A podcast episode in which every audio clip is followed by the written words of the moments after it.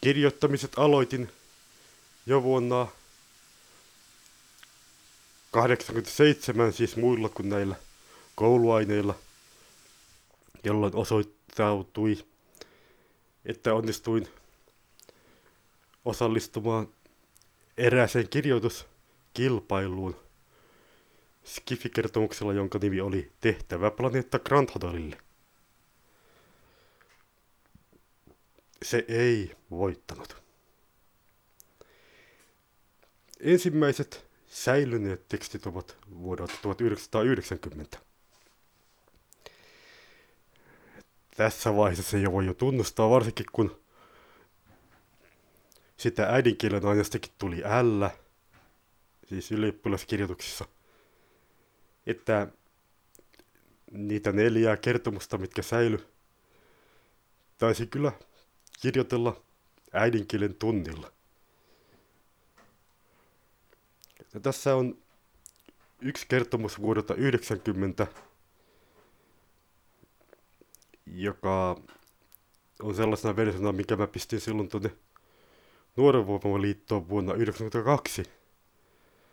Ja näitä kun tässä on neljä, niin eli pois lukien tuo magiaa, jonka luin kokoelmaan. Kertomus on kirjoittajan uni. Niitä on siis kolme. Ja tästä voisi valita vaikka jonkun näistä. Asenne. Minun asenteeni on syypää kaikkiin harmeihini, sanoo paikkakuntani poliisi. Se, etten osaa pitää piilossa asennettani, on syynä lähes kaikkiin harmeihini, sanoo ystäväni, joka edustaa samaa katsantokantaa kuin minä, mutta ei ole jäänyt kiinni siitä koskaan.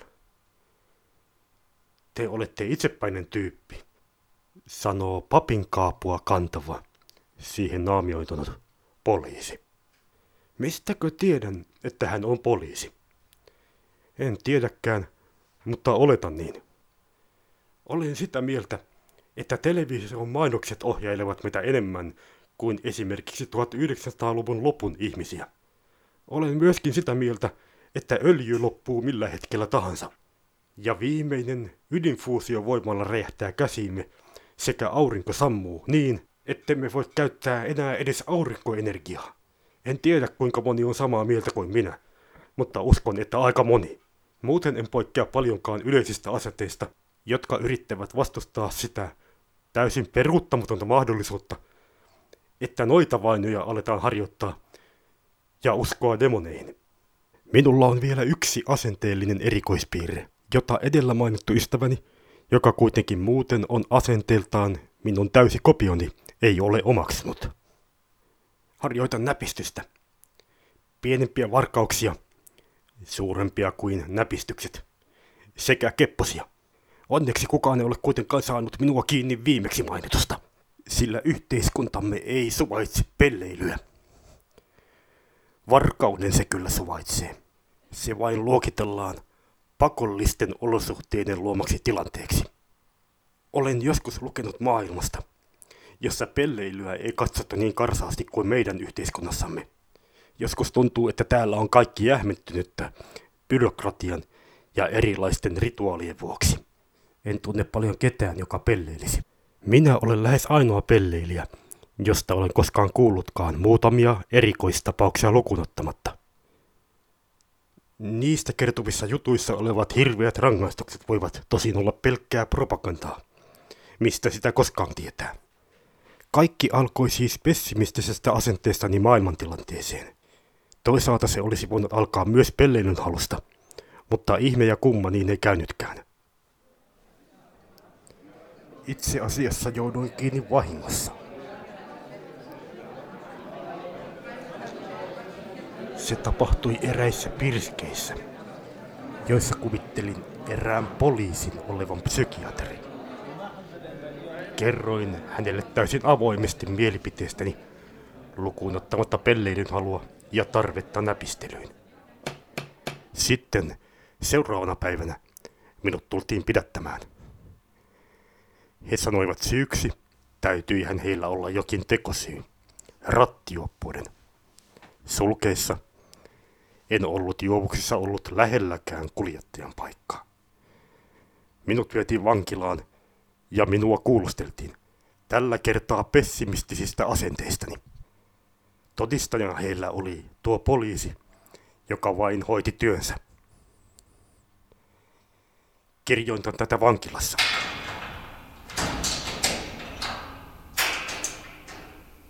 Nyt täytyy lopettaa. Vartija tuli tuomaan ruoan.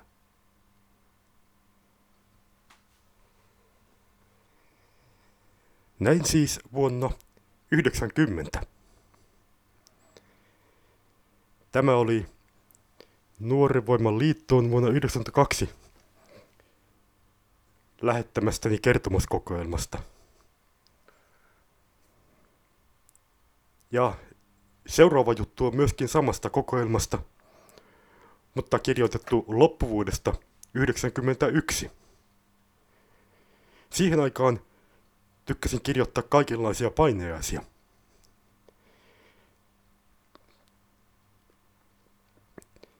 Tämän nimi on psykologin paineainen. Ja mikäli yhtään oikein muistan, en juurikaan tätä juttua kokeilmaa pistäessäni editoinut taikka muokannut.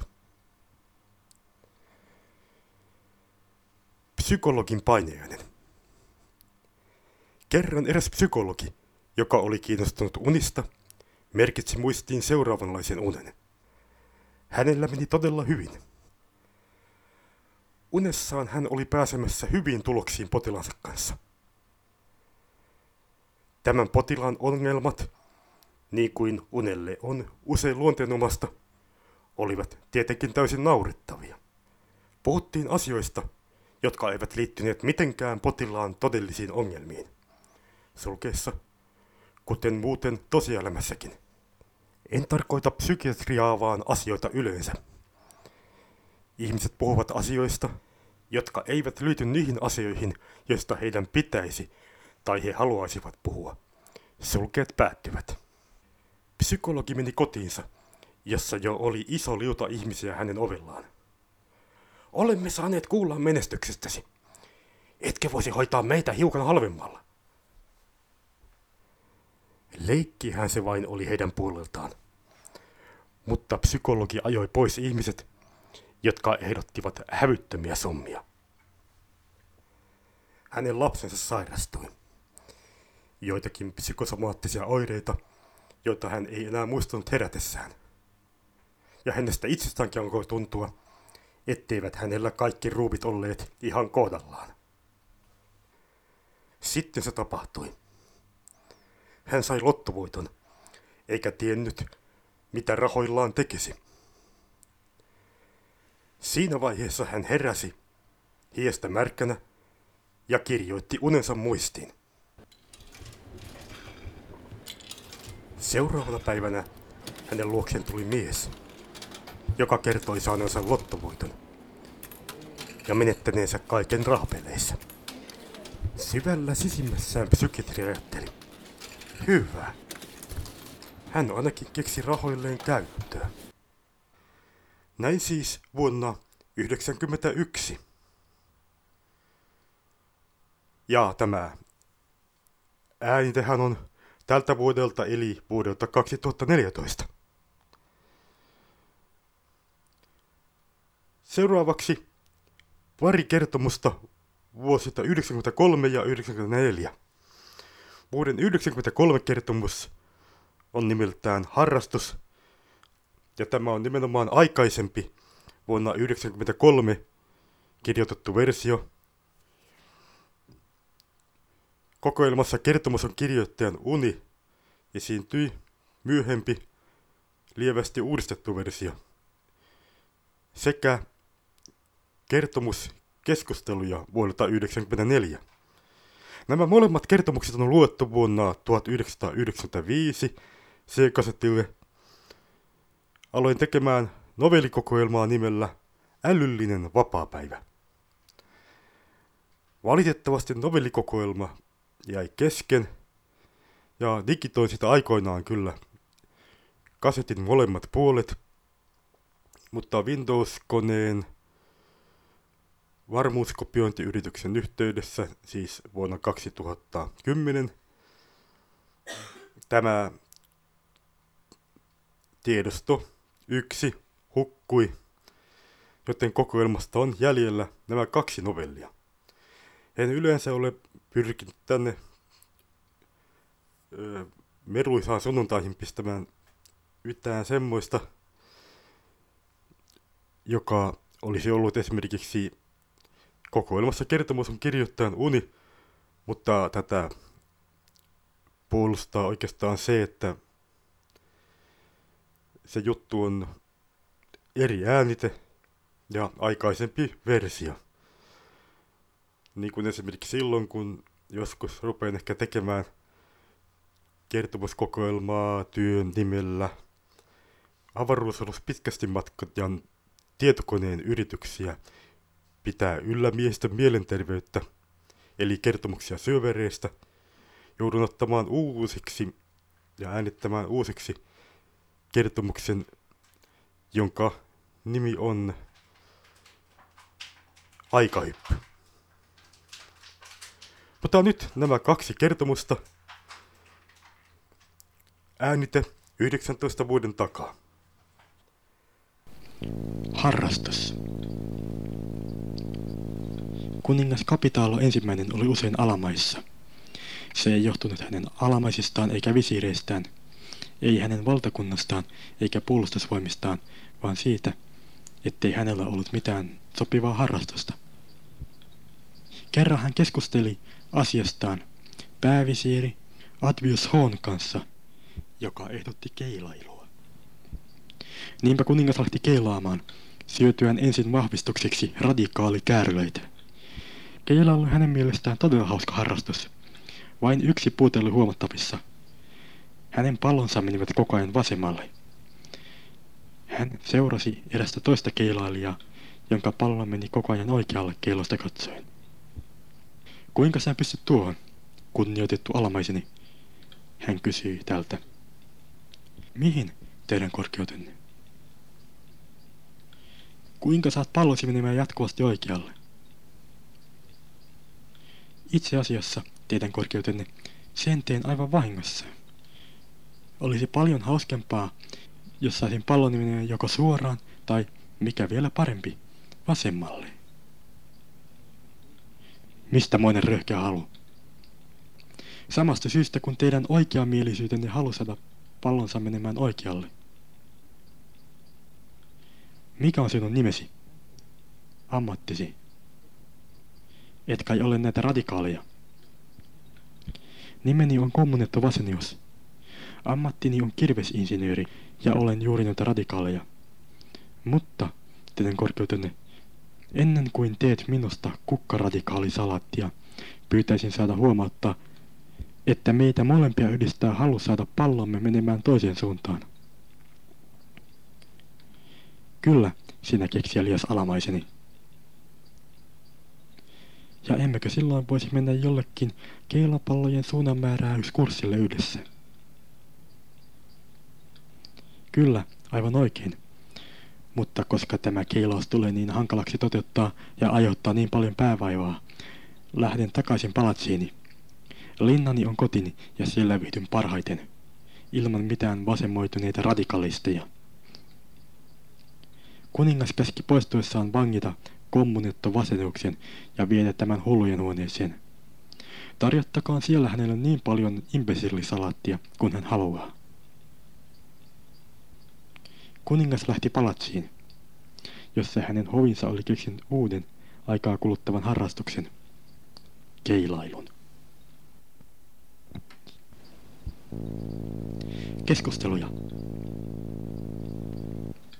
Kertoivat minulle, että olet laihtunut. Kohdellaanko sinua huonosti siellä? Niinkö? Valitettavasti ei voi puuttua asioihin juuri nyt. Vaalikampanja ja kaikkea sellaista. Vai ymmärrät? Sanoit tuot vähän niin kuin halu... Älä huuda. Tiedät, että auttaisin, jos voitin. Mutta niin paljon töitä. Kun olen voittanut vaalikampanjan, sitten hyvä on. Ei puhuta sitä sitten. Koskas pääset lomalle taas? Ai niin kauan se menee. No se on kyllä aikamoisen sikamaista. Mutta minkäs teet? Älä nyt keskeytä. Tulen katsomaan sinua, jos vain ehdin. No, parasta mahdollista vankeusaikaa. Terve. No terve taas. Etkä ole pahallasi siitä, että ehdin niin huonosti sinua katsomaan. Tiedän, en ole tullut, vaikka lupasin, mutta tarvitseeko silti huutaa? Ovatko he kohdelleet sinua huonosti, ne sijat? Eihän vankia saisi kohdella sillä tavalla. Yrititkö vedota tulevaan valtaan? Se on oikein. Miten he reagoivat? Tuohan on naurettavaa. Vai nauroivat he? Pitää lähettää niille kirje, jossa selostan vähän tosiasioita. Kyllä he varmasti uskovat ja lieventävät rangaistusasi. Äänensävenikö? Mitä vikaa siinä on? Minä uskon siihen, mitä sanon. En minä huuda. Onko siellä tapahtunut mitään hauskaa? No, eikö sen flunssaan tule vartijan tilalla ole ketään? Vai sillä tavalla? Vai on se niitä kovakätisimpiä? No, no sille kyllä näytetään, kunhan aika koittaa. Niinpä niin. No, täytyy lopettaa. Hei. No terve taas. Mitä kuuluu? Vai huonoa? Sinä kuulostatkin huonolta. Mitä on sattunut? Perkele viekö, jos ei saada kurja sinne teillekin. Tarkoitan niille vartioille. On se saatanallista touhua. Pappiko, mitä se sanoi? Parannustako se ehdotti? Hompas kummallista touhua. Koko elinikäsi olet ollut kunnon ihminen. Et sinä kuole, ainakaan ennen vaaleja. Niiden jälkeen pistetään kova kovaa vastaan. Usko pois. Silloin näytetään kuka on kuka. Mutta nyt täytyy viimeistellä vaaliohjelma. Terve.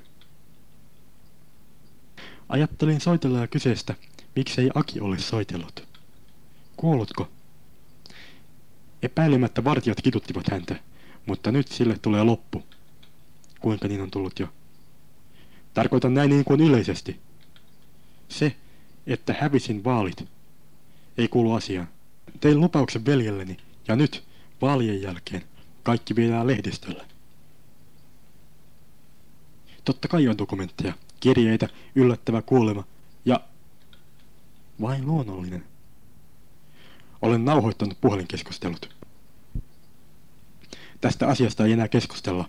Kuulemiin.